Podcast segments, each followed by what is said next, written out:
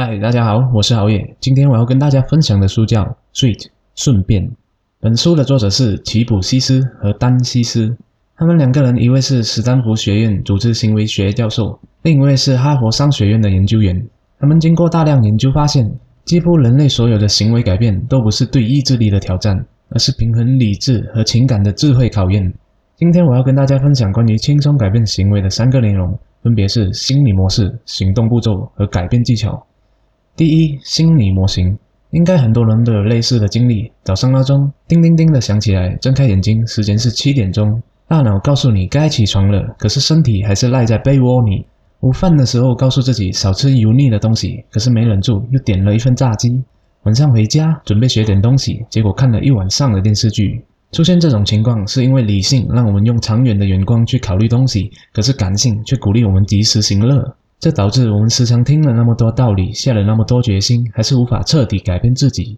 有个著名的心理学模式叫“大象与骑象人”，非常精确地描述这种状态。这个模型是说，人们感性的一面像一头大象，理性的一面像一个骑象人。想象这样一个场景：骑象人坐在大象的背上，手握缰绳，俨然一副领导者的模样。但事实上，他对大象的控制水平忽高忽低，并不稳定。和几吨重的大象比起来，骑象人显得非常渺小。要真正改变大象前进的方向，既要说服骑象人，也要改变大象的本身。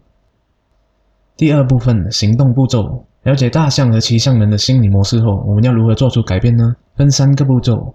第一，指挥骑象人。骑象人关注长远利益，但会过度分析。一个人若迟迟无法行动，可能是选择太多，又缺乏具体步骤，导致他理性的一面决策瘫痪，倾向于原地不动。例如生活当中很常见的一幕，很多人会为了中午到底要吃些什么而纠结几十分钟，所以明确告诉骑象人下一步具体要做什么很有必要。第二，激励大象，让大象产生感觉是改变的重要环节，最好让人实实在在的看到某个场景出现恐惧、兴奋、焦虑等情绪，产生一种再也不要这样的念头。比如有个人总戒不了烟。直到有一次在健康宣传海报上看到一个癌症患者黑漆漆的肺部照片，后来一想到那个画面，就再也不敢抽烟了。第三，营造路径，这是指改变原有的环境和情景，增加正确行动发生的概率。比如说，有个公司为了鼓励员工之间的沟通，除了不断阐述交流的重要性外，还会把工位的隔板去掉，方便大家思维碰撞。我们生活中的改变也可以像套公式一样套进这三步里。比如说，坚持学习，第一个是明确即将要做的行动，可以加入一个学习社群或选择一门课程。第二步，把激励人心的名人名言抄下来，贴在桌前，刺激自己。第三步，腾出大块时间专注学习，或者购置大量的书，把办公桌打造成一个小型图书馆，营造学习气氛。第三步，改变技巧，在改变过程中，可以使用三个技巧来帮我们更好的越过各种障碍。第一，寻找亮点。亮点就是值得效仿的成功做法。如果不知道如何指挥理性的骑象人，就先找一个行动榜样，跟着他照做，摆脱原地打转的状态。有个人被派到越南改善当地儿童的营养水平，在一头雾水的情况下，他首先去寻找亮点。他拿了一把长尺，给当地小孩每一个量身高，调查家庭状况，专门找家里穷得叮当响，但又比同龄人更高、更健康的小孩。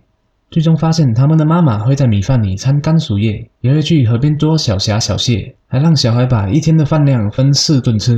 之后，他就全力推广这项发现，让所有的妈妈效仿。六个月后，有百分之六十五的儿童营养水平达标，最终覆盖两百二十万人口。第二，缩小改变幅度，给情感大象一种已经在成功路上走了几步的感觉，可以让改变更有动力。比如有个人打算健身，下班后已经精疲力尽，根本不想动。他在网上搜索了日常活动的卡路里消耗值，发现上班走路消耗了四百卡热量，上厕所消耗了六十卡，整理文件消耗五卡。这样一天下来，其实白天已经做了很多运动，现在只需跑一小段路就能完成当天的减脂任务。一旦产生这种开始了的感觉，情感大象就会很愿意往前走多几步。第三，强化正向心态。心理咨询师在帮人戒酒瘾的时候，询问最多的并不是你什么时候最想喝酒，而是你上一次清醒是什么时候？清醒的时候做了哪些有意义的事？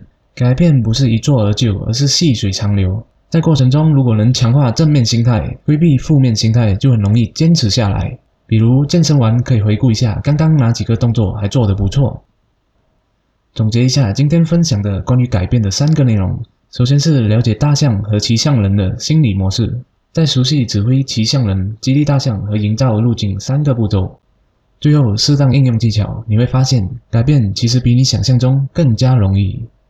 好了，今天的分享就到这里。如果你喜欢我的影片的话，可以点赞和订阅我，分享是对我最大的支持哦。